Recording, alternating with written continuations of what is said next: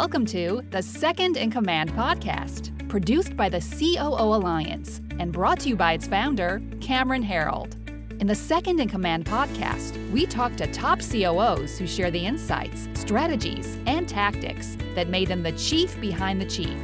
And now, here's your host, Cameron Herold. Our guest today is the Vice President and COO of Gray Matters Capital, Therese Kabundi. Often described as a game changer and organizational secret weapon, Therese has built and managed initiatives and teams in Africa, Asia, Europe, and the US. Skilled at bridging strategy and operations, she's no stranger to capturing the big picture and driving tactical execution.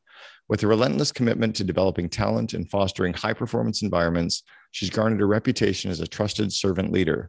As the first ever chief operating officer of Gray Matters Capital, an impact investor with a 200 million assets under management across emerging markets, Therese has led the restructuring of the 15 year old foundation and a successful culture turnaround. Prior to Gray Matters Capital, she served as a director at World 50, a private company designed to help the senior most executives of the world's largest organizations stay ahead. Over the course of her tenure, she headed a client group of senior legal executives, designed sessions for business leaders, and curated connections between some of the most well known business, government, and cultural figures. In the other streams of her life, Tree serves on the board of Premier Atlanta Fine Arts Center. Uh, Callanwolde advocates for more equitable systems and is actively engaged in growing and expanding her family's agribusiness. She regularly com- contemplates tiramisu for breakfast and why her family doesn't believe in 5 a.m. kickoffs for their road trips. Therese, welcome to the Second in Command podcast. Thank you. Cameron. I read. I, re- I read the tiramisu for breakfast earlier and I started laughing because I'd just gotten back from yoga. I'm like, that would be perfect right now. Post yoga snack. I have this obsession with tiramisu that's never waned. And I think, you know, it's, I, I am that person, you know, even even being mid 30s. I'm like, explain to me again why we can't. There's espresso, right. there's a good amount of carbs, there's dairy, like it's a breakfast item. It's fine. It's totally fine. And and at the end of the day, we're all gonna die. So we may as well enjoy that one meal, right? you brought it there. Having my African background and African family who are superstitious, I'm pretty sure at any point they hear this, they're like, why is Tree talking about dying? But do you chase yeah. down the tiramisu? Do you have like a, a, list of restaurants that you still have to go to, or do you um, do you make it, or what's the deal with it? I do not. I do not make it. I can cook, but anything that starts requiring baking or that level of assembly, the problem is that where I love cooking is that it allows me to have a recipe be open to interpretation. Uh, and I have learned the hard way with baking and making such things that it's not open to interpretation. It's more of a science. And okay. yeah, that's where I find a lot of my creativity too. So I'm like, sugar, half a cup. I think we can go a little bit more. And it doesn't rise. And like, what went wrong? That's what I found. So with cooking, you can improvise, but with baking, you're supposed to follow it to the science. Yes. And I'm like you. I like to improvise, so I'm terrible at baking yeah but um, no to answer your question i think actually the best tiramisu other than being in italy that i've had was in ethiopia at the hilton hotel there there's an hmm. italian mm. restaurant and um, it's, it's beautiful tiramisu well i leave for italy on friday morning for six weeks in italy so i will be fondly sending you like energy vibes of my tiramisu adventures and if i find any good ones or good spots i'll send you a note and let you know where they are I appreciate. Funny enough, uh, October third, I leave for about a month in Brussels. So oh, wow. yeah, it's uh, I, I need it's that time to get out. it is that time to get out. I want to go back a little bit. I want to, um, before you tell me about Gray Matter Capital, a little bit more about Gray Matters, I want to find out about this World 50 organization. It really sounds like crazy fascinating. It is crazy fascinating. I think we, uh, being um you know uh, a part of that community and i'm still very much connected to the team there. We called it you know your first year at, at world 50 we called it an mba on steroids. Mm-hmm. uh, because and i think in many ways the work that you do cameron is, is very similar which is why i love what you're doing because you know the idea with world 50 was that you know they they were founded about maybe like 16 years ago was the idea that it gets lonely at the top and so their first foray into their current business model was bringing together a bunch of marketing executives. It was either HR or marketing executives into a room. They brought in some sort of like celebrity who could talk to some of the work that they were doing. and going into it it was no ego it was informal conversations it was you know the the, the premise that there would be you know um, no advertising no solicitation all of your peers of these you know fortune 500 and whatever was said in the room was chatham house rule that never left the room. And that launched them into this belief of like wow there's actually something here because the execs left with so much value saying that you know it is lonely and being able to talk about these key issues and learn from each other in an mm-hmm. informal environment was the best gift ever mm-hmm. and so the concept of the 50 was that you bring 50 of the top executives in a particular function together and you stick them in a room and you stick them in a community right and if you're thinking about this as you know in terms of like an analogy to a firm these communities are like client groups and they're managed by a director whose main job day to day is to immerse themselves in the challenges, the opportunities, the futures of these particular organizations or functions right? And so that was the beauty of the model, and it's since launched. And I think at this point they have like 30 communities, and they oh. they've acquired, you know, one that's focused on healthcare. They've acquired G100, which I don't know if you're familiar with, and mm-hmm. so it's really turned into this much larger global organization where you've got Supply Chain 50, which has the top chief supply chain officers. You've got wow you know, Legal 50, which was one that I managed, which was, you know, your senior legal executives. You've got one for CFOs, you've got one for marketing folks, you've got one for um, private equity backed CEOs, because that's a whole separate, yeah, yeah. right, other set of issues that you're dealing with and contending with there. Are the, were the events that they were running in person? Were they virtual? Was it a hybrid? Nowadays, it's hybrid simply because I think they were, you know, very much pushed into it, and mm-hmm. the model is a lot more hybrid. But uh, prior to the pandemic, I think you had some virtual events and there were a lot of virtual offerings. And so mm-hmm. you had podcasts, you had calls where you would bring in, you know, whether it was a board director or, you know, another peer. But I think the in person gatherings were also to the secret sauce, right? Because I, it's phenomenal. Have you been to TED or TED Women at all? I have not been to TED, TED, TED Global. Yeah. yeah it's it's an organization you should be at. I mean, you'd probably walk around bumping shoulders with half the people that you already know that are are probably there, but it's a it's a pretty interesting global organization. So why would you leave World 50? Like, well, how did they they pull you away from that? Um, you know, I, I was doing pretty well. I, I was very happy where I was. Actually, let me just say that. I um, you know, I actually left on a very high note. I mean, I had won an award that was like the second time ever named after the godfather of the organization for developing and mentoring people, which is one of my passions. And, you know, I had been one of the first to switch over from the product development side of the organization to the client facing. And, you know, a lot was there and it was great. And I, my family, I think at the beginning thought I was insane because they're like, you're leaving World 50? Mm-hmm. Like, no, we're not doing this and we're not we're not we're doing, not I mean, leaving your job cameron that is the african way. It's like it's a collective we. When you screw up it's you. But then when anything else is going well they're like we're not moving. Oh we right. bought a house? Oh we love our new car. We love our new job. This is great. new job. So i said there was only and i contend this there was only one person while i was World 50 who would be capable of getting me to leave. And that was Erica Norwood, who is the president and CEO of uh, Gray Matters Capital. And that is because Erica and I have a storied history of um, years and years and years ago. We didn't even realize we were going to become these, we didn't see ourselves as these like founders of the startup, but there was an organization that had been incubated within Gray Matters Capital that was a global training program that leveraged social enterprises in India as training platforms to teach people both profit and purpose and how you could take that mindset back into your organizations. Mm. And we spun it off together. And we learned a lot from working together and building a new thing and going through the startup challenges and going from being like having all of these resources to not having those resources. And it was a phenomenal experience. And eventually my my my journey took me to Zambia, which then took me back to the States in World 50.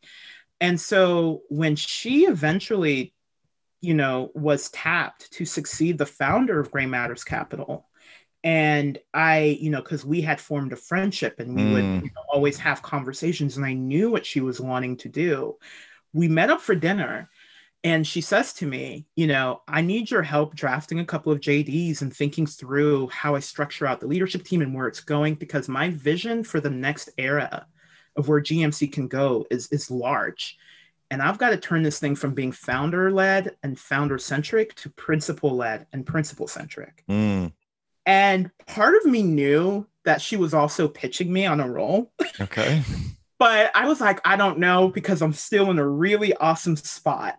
And things came to an head. This was like early 2020 because uh, one of my bosses calls me in at World 50 and she's like, Hey, we want to promote you to the to taking over this particular client group. So, you know, let me know what you're thinking. But it's got to happen soon. Wow. And at that point, I'm like, okay. So I go back to Erica and I go, Erica, we usually do this dance where you dangle something in front of me. I think about it. I go back and forth and we negotiate. And then I eventually give in. I'm like, I've been offered something. So we've got to have that. We've got to kind of like half that dance and figure it out today. And so we talked quite a bit about what her vision was and what she was looking for and where the organization was going, the health, the assets, you know, the degree to which the founder had really let go. And at that point, you know, I spent a weekend away, um, really meditating on the decision and thinking through it. Um, and then I came back and said, you know, I think that for where I am today and what you're trying to accomplish, and my belief in the mission, that for the transition that this organization is going through, that it's a good time for me to join Mm, and uh, and I think part of our conversation too, and I think for you know for me, Cameron, this was the important part was that I told her I might not be the best person for the job once we get through the transition, and I oh, interesting. Okay.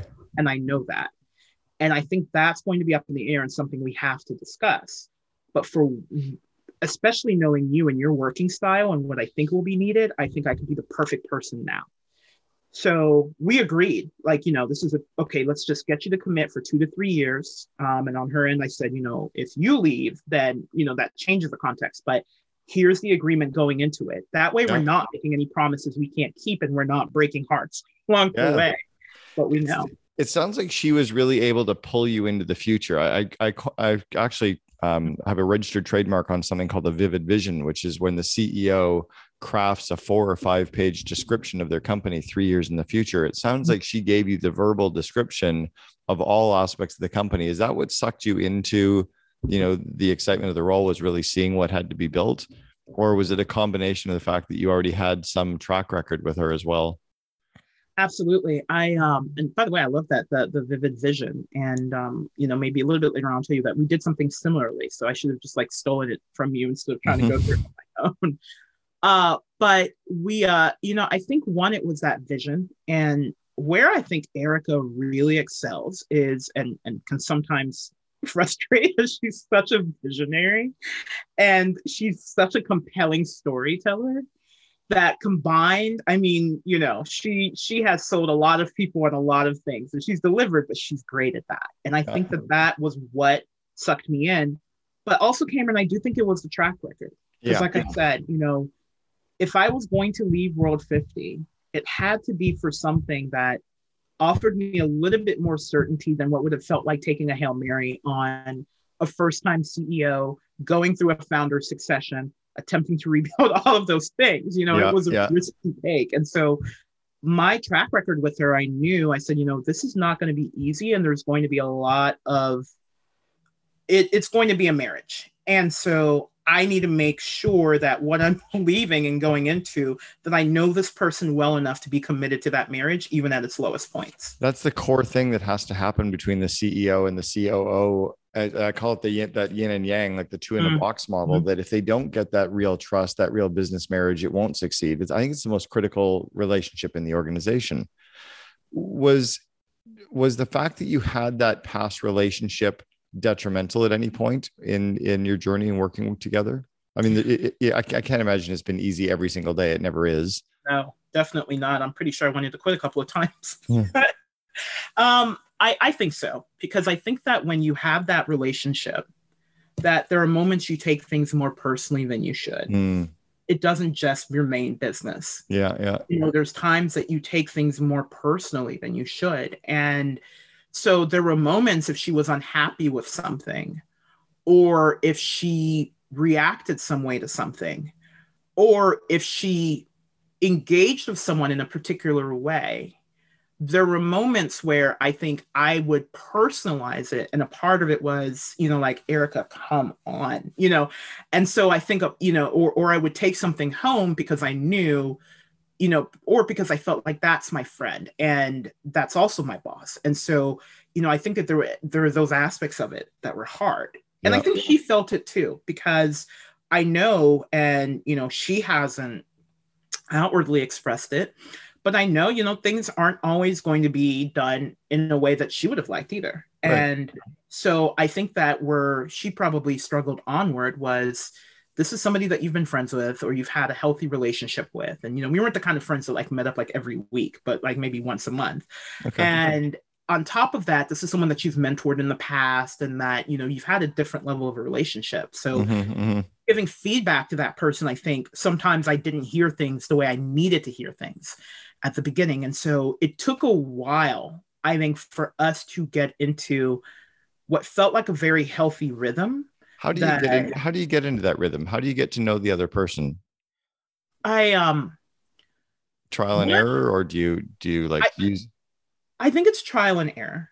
And I think there's a bit of there's a lot of self-awareness mm-hmm. one that goes into it because I think you you have to want to make it work and you have to say to yourself when it's not working or when it is working, what are the things that we're doing that allow for that to happen? Um, I think you also have to have the right level of check-ins in place where it's not just talking about the business, but it's talking about how you all are coordinating and and the rhythm that you have and what's mm-hmm. working and what's not. Yep. And then I think it's also just the other things. Like I can tell you, for example, um like we did the, the the how to fascinate right like i am the secret weapon and she's like the maverick leader and i think i That's forgot sally hogshead yes yes okay. right and even when you look at like her enneagram i completely forgot what hers is but i'm i'm a three and when we know these things about each other and we know like this is the hot button this is how she likes things done this is how she doesn't like those things done i think we intentionally worked at it and we intentionally took opportunities to spend time with each other and talk through things, right? That we're not just about what is the fire that needs to be put out? Where are we going? What's going on with the founder? What's going on with these hires? But it was more so, you know, where are we? What's in sync? What's aligned? You know, what are we intentionally working towards? And it was also an opportunity for me to get to see a different side of her and for her to get to see a different side of me. And I think, you know, she she hit the nail on the head when she said, you know, it's interesting to me that when we first worked together to when we're working now, so much professional growth and development has happened. Mm. And we're having to relearn each other in that way outside of that friendship that we had formed. And so, in many ways, I think I probably wound up being one of her most respectful direct reports because yeah. I was very intentional about kind of giving her that respect that was due to her because of what she had done and, and not trying to cross those boundaries. It's you also sound like you said that you were also self-reflective. You had the introspection to probably see what your contribution to some of the problems were as well, right? Versus just try, you were trying to figure yourself out as well as figure her out the whole time. I overthink. I'm sure a lot of people do. I overthink and you know the greatest gift I've had is you know I call them my personal board of advisors and one of the things that knowing where you know and with enneagram they tell you, you know like at your worst essentially is what they're saying this is what you do and i focus so much on that because mm. i hmm. don't want to be that that i had to build in rhythms to be intentional about not getting to my worst and so one of them is just like meditation and focusing on those things and focusing on being reflective. And I remember, you know, one of the members of my personal board of advisors said, you would do well if you journaled once a week at minimum about what's happening, about what you're learning, because that is one of the best executive tools you can have is to be able to go back and read those things and see the growth and learn, even when you think about mentoring other people or self mentorship and you know so there's a bunch of things that i had to put in place that i still put into practice you know like uh, I, I make my morning matcha before i do anything and i go out to the patio and that's a moment when i reflect on okay it's monday let's think through last week you know what did we get right what did we get wrong when we spoke to people did they leave the room feeling empowered to do their jobs or did they leave the room pardon my French, feeling like shit. And so I think a lot about that. And not to say I get it right all the time, but where I felt I get it wrong, I try to self correct, apologize, or assess. You've it sounds like you've got a pretty solid morning routine. You mentioned like why can't our family trip start at 5 a.m. I I co-authored I co-authored the book The Miracle Morning for Entrepreneurs with Hal Elrod. Um, what what's your morning routine other than like the morning matcha and and yeah. do you do you journal? What is it? Yeah, so um, I I do not journal in the mornings. Actually, I'm I'm I journal in the evenings or I have these random bouts where um, I'm almost always waking up at like 3 a.m. for like an hour and I'll journal maybe then. Wow. Um, but my morning routine is really built, Cameron, around negating what I think are the negative workaholic tendencies I can bring into the workplace. Good for you and i had to become and i still sometimes suck at it like even in my own family they're like i don't work for you. Like that's great. You don't work for me. But um you know hearing back through 360s from my team they're like well she doesn't expect it of us but her work life balance can suck. And so i try to negate those things by saying okay i need to find a moment of calm. And mm. what i like to go back to and and this is my biggest belief that drives me and why i think i was able to leave world 50 is that if I don't love what I am doing, I don't think I'm going to be of service to the people that report into me or the organization that I'm serving. I just know that about myself. And mm. that reflection helps me because it lets me hit on things that I know are going to be problematic or I'm somebody who can quickly become like personally affronted from a principle perspective if I felt you did something wrong and I can harbor it. so, which is like typical. Number three, I'll harbor it, I'll hold on to it. And then before you know it, you might do something like click your pen wrong in a meeting. And I'm like, this is why I can't stand this individual. They are an awful human being. Look how they talk and they click their pen. But, um, and I think about those things. And I think that's actually what helped me get through a rough patch with Erica, where we were really, I mean, the organization was burnt out. I, I, I think we we had to learn pace the hard way, and I had been wondering why I was just miserable for like a whole, you know, like two months. I was just miserable, and I'd get up, and this was I loved Mondays, and I loved what I did. I would get excited, and all I cared about was like making sure my team was okay, but I was just not happy. And eventually, we had a conversation, and I said you know, and I think actually the conversation was at like our one year mark or something where I said, like, let's see what's working, what's not working, if we're still tracking. And I told her, I said, Erica, I'm not, I've got to be honest, I'm not happy. And I usually like, you know, I come to you with solutions, but I I need help working through this one because I'm not happy. What and was I, it? I, you know, I think that it was the fact that there was so much that we were trying to get done in the organization. I think that there was so much change that was happening. We're bringing on new board directors. We're, we're, we're, you know, building these new charters for the committees, and the team is just feeling the stretch, and we're understaffed. And you know, and and where I needed my focus to be, I could not have my focus there because we also had a lot of like founder responsibilities that were coming mm. in Mm-hmm. And usually she would handle those, but I was getting a lot more of, of what her usual engagement was because she was very much focused on some other things. And so the stretch made me feel as if I could not even focus on doing what I was brought in to do well.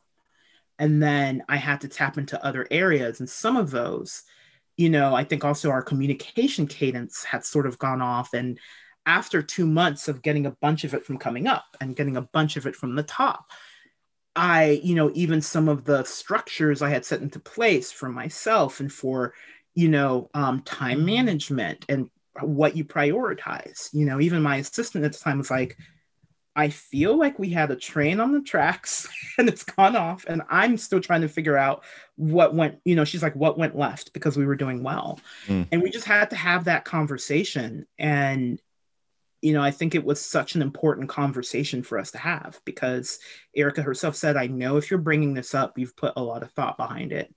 And we know some of the issues. Happiness matters. And one of the key things we've always said about our values as an organization is that people need to find joy in the work that they are doing. And, you know, it's on you to find joy in your work, but it's on us to create and curate an environment that allows you to do that. And when it's not there, we work to figure out, you know, exactly why, or if it means you need to be elsewhere.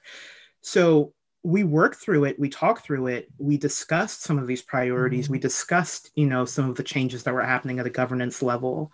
And, you know, we even discussed the cadence of, you know, understanding when certain great ideas come to her that they can't be implemented overnight with all of yep, these other yep. requirements and i think it, it, it, was another exercise at really going back and recalibrating and then being transparent with the organization to say hey team i know we've all been stretched. I know that i've contributed. I know where that's come from. I know i haven't been myself. Let's talk about how we get back to peak performance in a way that everybody feels is healthy and what we're going to put on pause, what we're going to keep moving forward with, and, and where we're going to hit the brakes a little bit. Interesting. I liked I liked the the whole thought process through it all as well.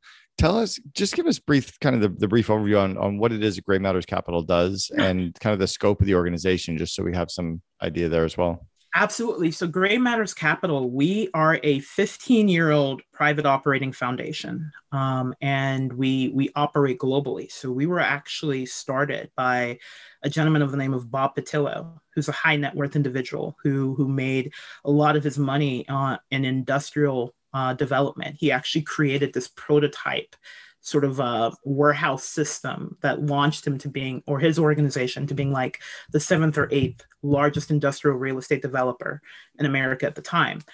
And uh, he came across microfinance, mm. loved the idea, was also passionate about women being able to empower themselves. And he believed that market based solutions were sort of the drivers that would get us to, to stronger global development. So he committed 94% of his wealth um, wow. to starting this. And he was one of the earlier ones. Like this was before you had like that 99% pledge. Like he just said, you know, 94% of it, I'm committing. And that's what he did. And so uh, initial investments, and just very quickly for you on Cameron, just a quick education.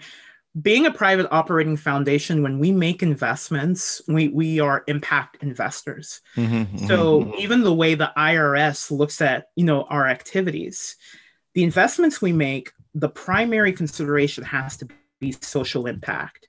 And it has to be impact that's aligned with your stated mission. And they take that very, very seriously. So if you're an environmentally focused nonprofit and then you happen to make an, an investment in an organization that is going to improve the lives of girls around the world, and that's a great thing that you did, the IRS could come back and say, well, you didn't invest. Focused. Yeah, exactly. It's got to be that focus. So for us, the first thing is, you know, it has to have that social impact and financial return comes second.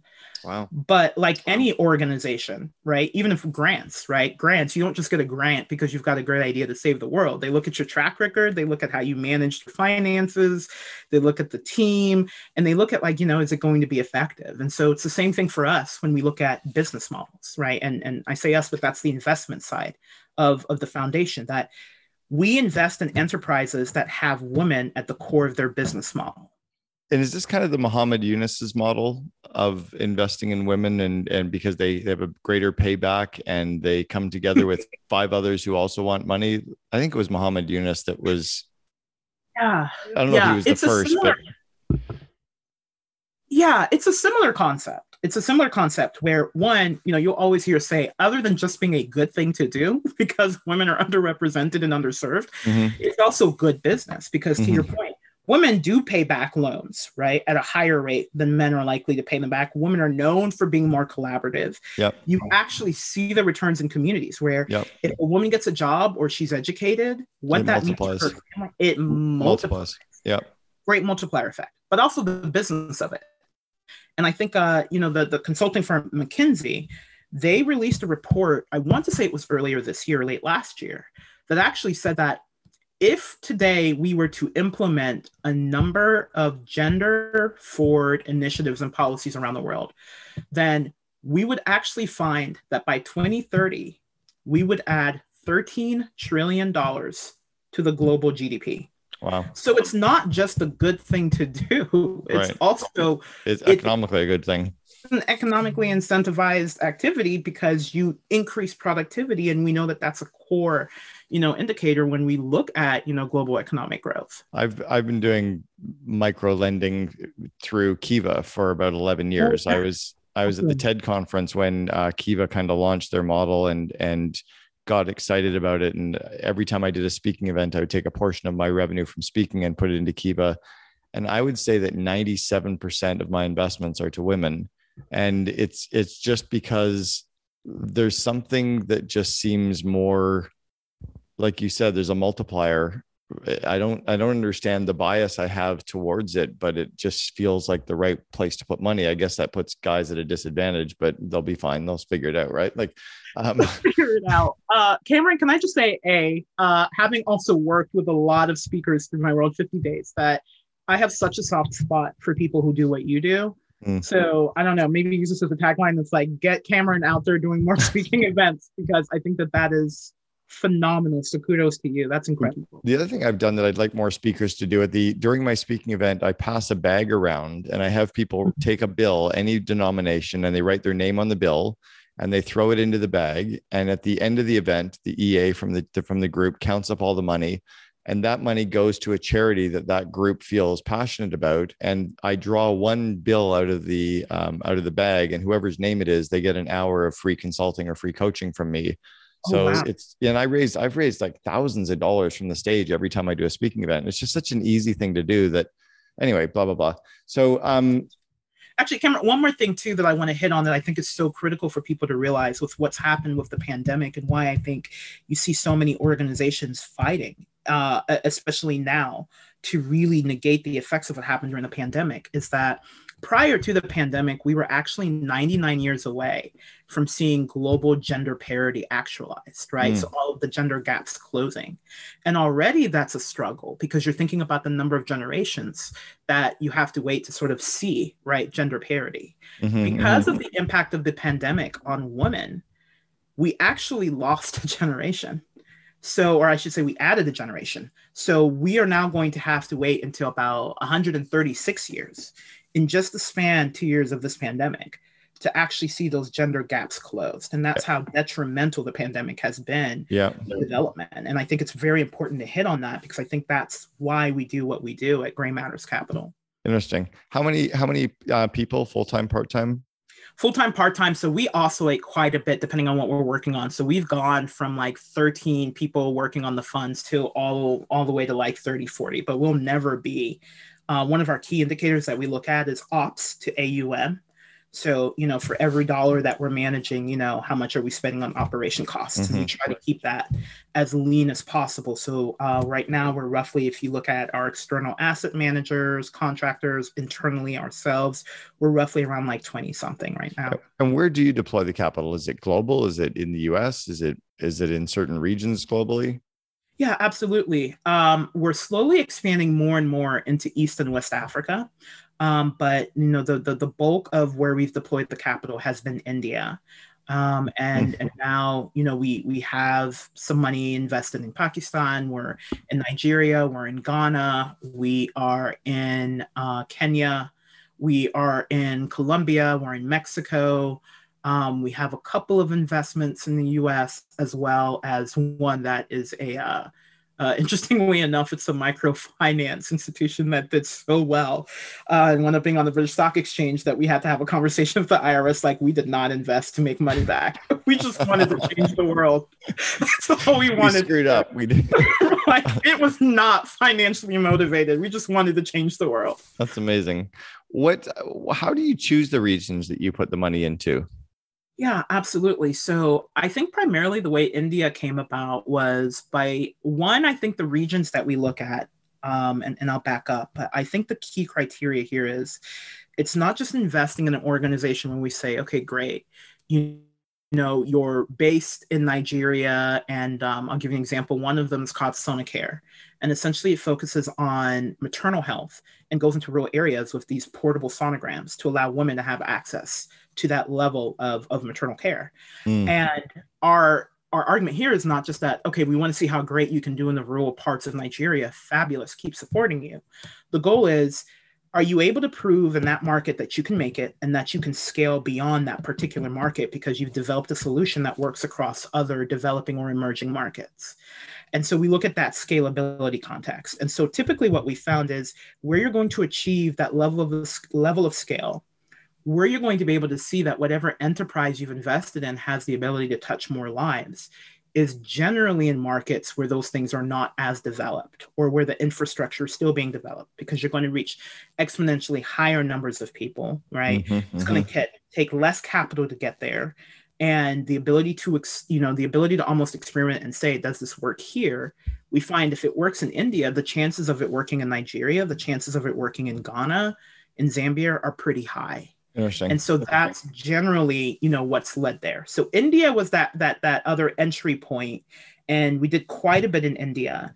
Um, and then we got into sort of this modular school business in Kenya, which one thing to know about Gray Matters Capital, when you have an entrepreneur as your founder, everyone winds up being entrepreneurial. So you have a lot of hits and misses. But yep. um, we were in Kenya, and then eventually we we launched an internal fund called CoLabs, which I personally do think is one of the futures of uh, Gray Matters Capital, where we said we're going to be sector agnostic, but way more intentional about how women are at the core of that business model. And you know, you've got to clearly, you know, be able to show that you're able to generate revenue. And we're going to focus on East and West Africa. And that's really what CoLabs has done and has shifted. But I think we do go to those developing emerging markets where we think that a lot of that infrastructure isn't as developed as it could be. Makes sense. Talk to me about what you see in terms of the differences doing business globally, like doing business in some of these different regions around the world. Have you noticed any completely different ways and have you noticed any better ways? Absolutely.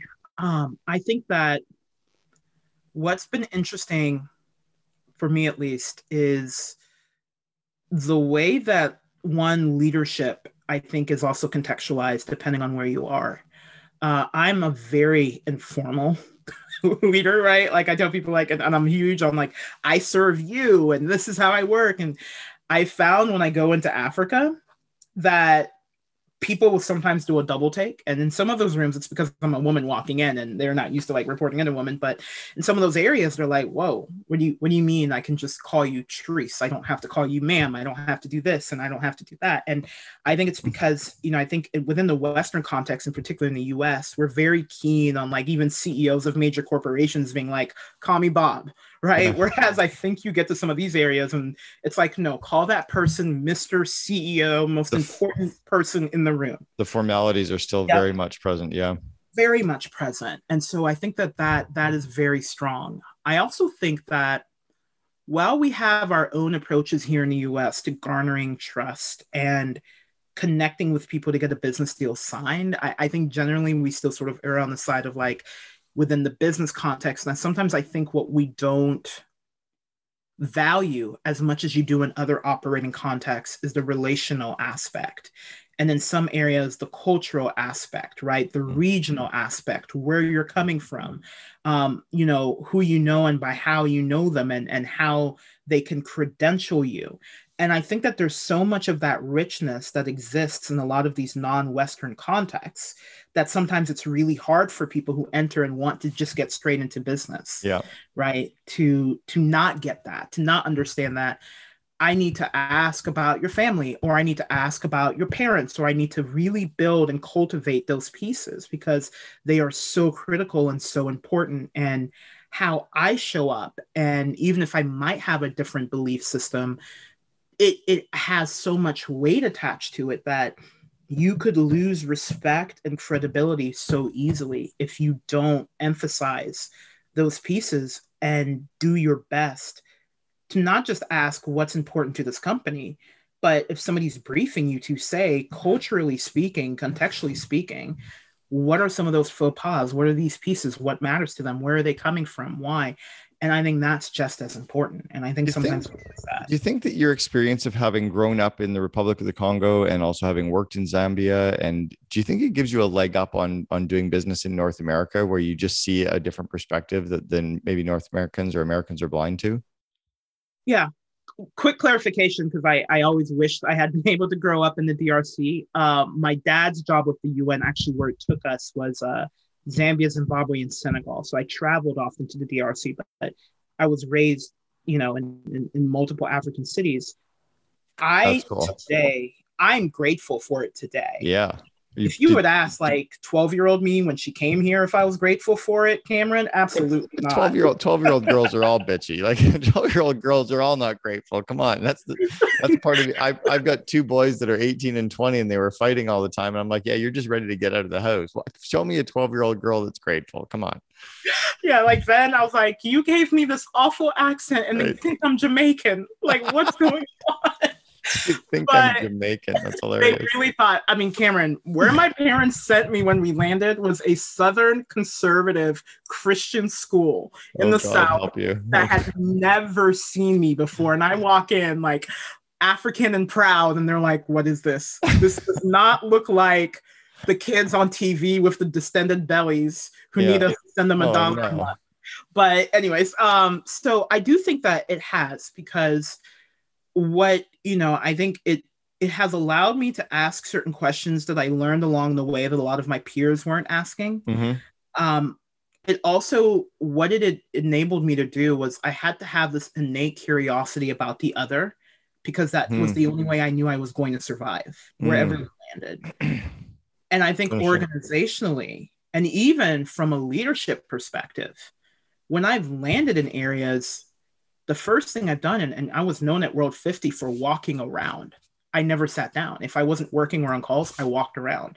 And I almost said, you have to take this anthropo- like anthropological view to things of stepping in, immersing, understanding, asking questions, figuring out the cultural dynamics. I used to often say that like what you think might be is not necessarily the case. You just got to observe and understand. And mm. once I was able to nail those things down and say, okay, now I get it, I think that's what made things so helpful for me was being able to then, you know, uh, operate in most any environment. So I've often told people like I, you know, I, I remember when my boss sent me to India, uh, my first time ever, and I had friends who were like, weren't you scared that you landed in Mumbai at one o'clock in the morning and the driver couldn't find you and you had to make your way to the hotel? And I was like, no, because my parents were like growing up.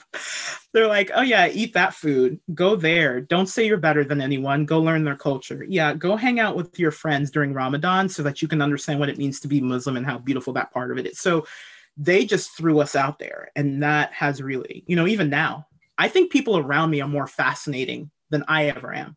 Like I would, I could literally sit here and ask you questions all day, Cameron. Like ask my general counsel. I'll pull her in and be like, God, lawyers are so fascinating. Tell yeah. me more. Let's dive in. I, I, think people are fascinating, and I, that's and cool. that's always been a leg up. That's come from you for sure.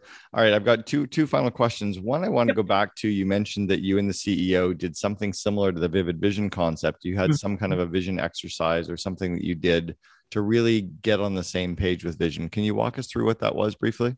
Yeah, Absolutely. So after I was, uh, I, I, took about like almost a month off between gigs when I left World 50. And two weeks in, I put some time on her calendar and I said, Eric, I'm going to need you for like three, four hours. And from there, what we did is we went through and I essentially, you know, asked her to walk me through like what are some awards that the organization has won three or four years from now what you know um you know if when you're giving this you know when you when you're giving your acceptance speech what are some of the things that we had to sacrifice to get there? What were some of the people that we brought on to get there? What's the name of the award? You know like just what does the organization look like? Who are our core you know stakeholders in the nomination videos that mm. were released where people are credentialing or endorsing us?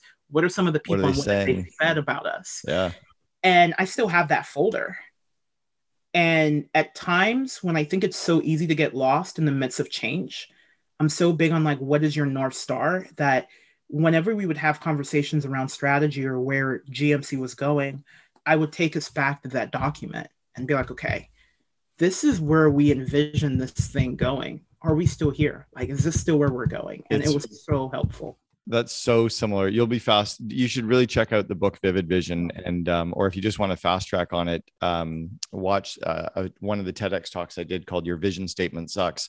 But the book Vivid Vision is a really powerful example, and it's it sounds like it lines up really close to what you're talking about. Um, all right, I want to go back to the 22 year old Therese Kabundi, and I want you to give yourself some advice. What do you What do you wish you knew when you were back, just starting off in your career, that you know to be true today, but you wish you'd known back then? Uh, 22 year old Therese. I mean, I I would say fail fast. Hmm. Fail fast. I you know I I'm more I am more comfortable failing today at things than then. I was such a perfectionist. I had like a 10 year plan and everything had to be perfect. And I was like, I knew where I was going. And if something didn't work out, and failure was like the most alien thing, like I cannot fail at anything, right? Can't fail. And I think about opportunities I miss, how much time I spent being so hard on myself to achieve that perfection. I'm like, fail fast and keep moving. Just fail fast and keep moving. I love it. Therese Kabundi, the VP and COO for Gray Matters Capital. Thanks so much for being on the Second Command podcast and sharing with us today. Thanks for having me, Cameron. I appreciate it. It was amazing. You've been listening to Second in Command, brought to you by COO Alliance founder Cameron Herold. If you enjoyed this episode, please be sure to subscribe. For more best practices from industry leading COOs, visit COOalliance.com.